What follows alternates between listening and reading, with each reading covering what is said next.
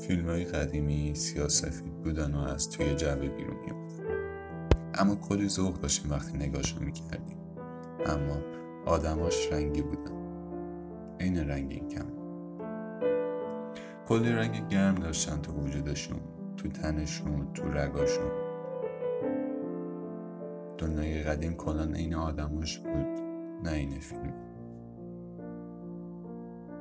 پدرم همیشه از پیکان آلبالویی سر کوچه یا فولکس زرد قناریه که باهاش رفته بودن نشد صحبت می‌کرد.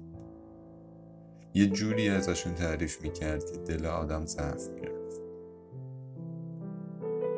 من که ندیده بودمشون ولی خب دلم می‌خواست پیکان آلبالویی بخرم یا فولکس زرد قناری. لامصب اگه اونا رو داشتم دل همه رو با ماشین میبردم.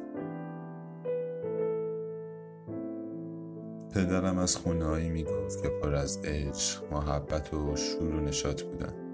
پر از مردونگی بزرگتر کوچکتری احترام و صفا. اما حالا چی؟